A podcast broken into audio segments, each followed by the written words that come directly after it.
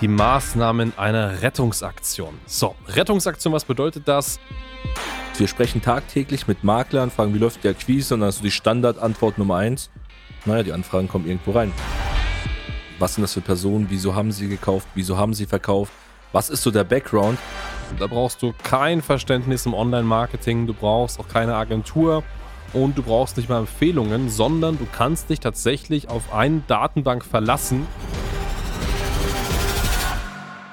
In der heutigen Folge reden wir über die Maßnahmen einer Rettungsaktion. So, Rettungsaktion, was bedeutet das? Nun ja, wenn du gerade vielleicht vor dem Problem stehst, dass du sagst, hey, es kommen keine Leads, du kriegst keine Leads, du kriegst vielleicht nichts von Portalen, es kommen keine Empfehlungen auf dich zu, du hast vielleicht eine Agentur beschäftigt, aber auch da bekommst du aktuell keine neuen Anfragen, keine Verkaufsanfragen. Das heißt, dein Postfach ist so gesehen einfach leer dann heißt es natürlich nicht, dass du jetzt die Beine hochlegen kannst und einfach wartest, bis was passiert, sondern es gibt da tatsächlich sehr, sehr gute Maßnahmen, bis das eintritt. Und darüber reden wir heute. Das ist das spannende Thema. Ich meine, du hast gerade gesagt, nicht die Beine hochlegen und sich ausruhen. Das Problem, du hast es als Spaß erwähnt, ist aber die Realität. Viele, viele Makler wissen gar nicht mehr, wie ihre ähm, Akquise funktioniert. Wir werden in dieser Folge mal durchleuchten, was hat es mit Marketing aus sich, auch aus der Verkaufsperspektive, womit ich auch gleich anfange. Aber das ist der Grund. Wir sprechen tagtäglich mit Maklern, fragen, wie läuft die Akquise und dann hast du die Standardantwort Nummer eins.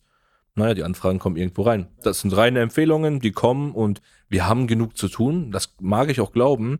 Aber jetzt kommt genau das Szenario, es kommt nichts mehr rein und sie wissen nicht mehr, was sie tun sollen. Sie haben keine Ahnung, wie sie jetzt an die Leads rankommen.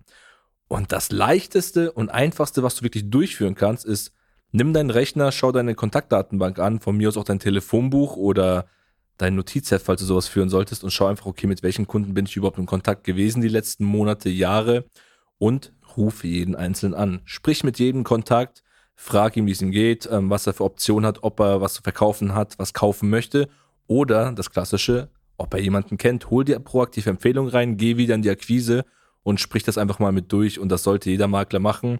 Ich meine, ich habe das selbst die letzten Jahre auch geführt. Ich meine, als Vertriebler ist es so, ich lebe von den Kontakten, die ich habe und mit denen ich ins Gespräch gehen kann. Ich glaube, mein Smartphone hat mittlerweile 1200, 1300 Kontakte. Und wenn ich jetzt wüsste von heute auf morgen, wir haben keine Leads mehr mit, der Firma hier, es kommen keine Kontakte rein oder ich persönlich wüsste nicht, was soll ich verkaufen, nehme ich dieses Telefonbuch und rufe jeden Einzelnen an. Und das ist Tipp Nummer eins, noch der essentielle Tipp an jeden Makler.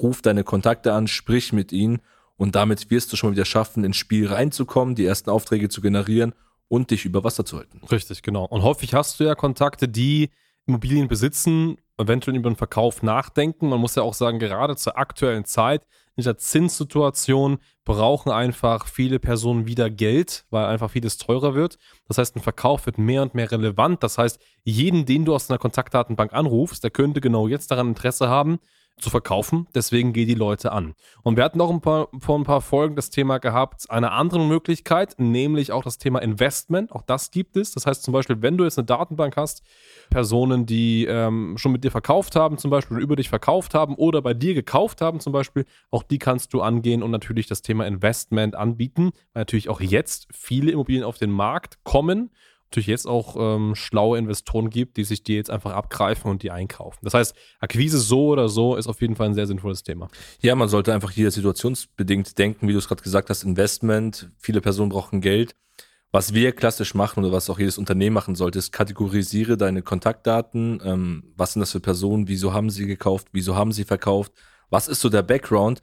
Einfaches Beispiel ist vielleicht jetzt ein bisschen makaber, aber es ist tatsächlich so, wenn du weißt, okay, ich habe jetzt hier 500 Unternehmer bei mir und das sind gewisse Branchen, die jetzt von der Energiekrise und Co. betroffen sind.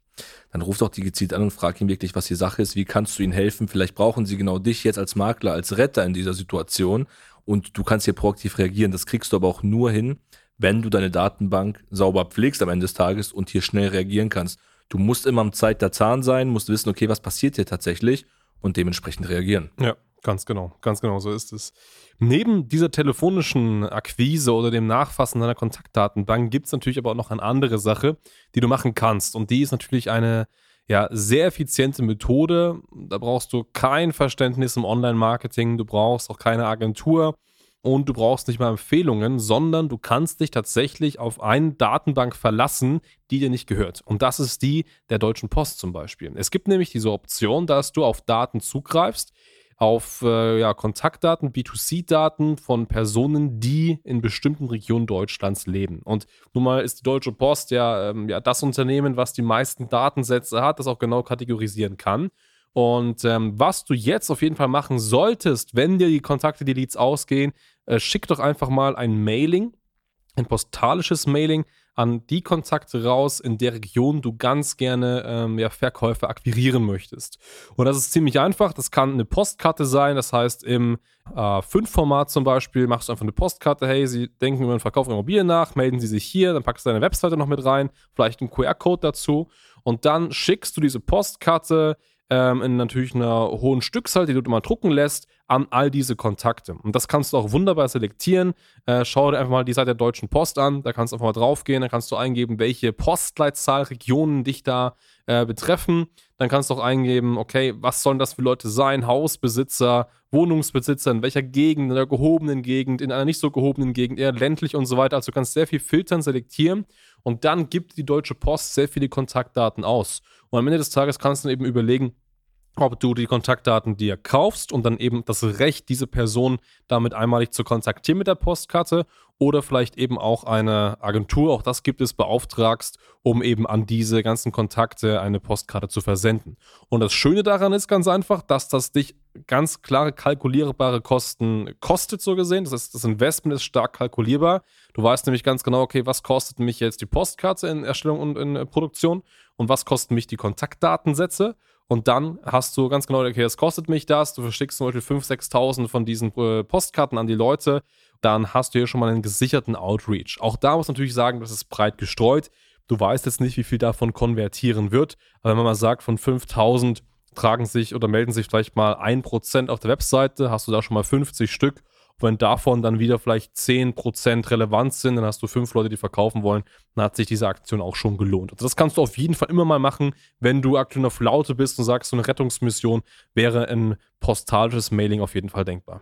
Klar, also was auf jeden Fall nicht geht, ist Beine hochlegen und nichts tun. Das sind jetzt mal hier zwei relevante Ansätze, die durchgeführt werden können. Es gibt natürlich noch viele, viele weitere Möglichkeiten fürs kleine Budget, fürs große Budget und so weiter.